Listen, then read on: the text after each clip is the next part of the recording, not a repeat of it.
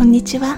皆さん感性の引き出しへようこそ。このポッドキャストは都内で働く空間デザイナーのミミがふと街中で見つけた些細な出来事。わあ綺麗だなーって思ったことなど言葉にまとめて記録しています。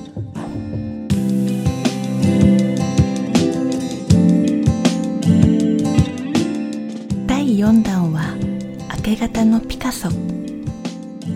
とうとう夜明けまで眠れないでいた時のこと。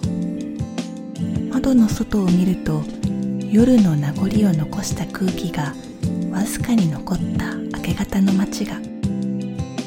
やたらと青く不透明でいつも見ている景色がまるでピカソの青の時代のように絵画として存在していることに心が奪われました。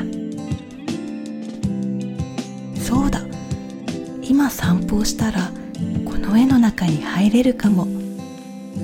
そう思って飛び出すと普段は人通りの多い道もこの時はまるで光が届かない海の底のように静かでした。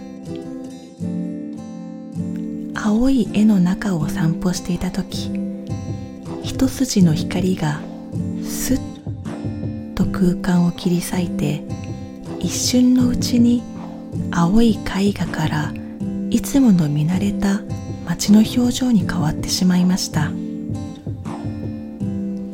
太陽の光は主に7色の光が合わさって普段は白っぽく見えますが朝の澄んだ空気の中では波長の短い青い光がよく届くので街全体がまるでピカソの青の時代のように絵画のように見えてしまったようです。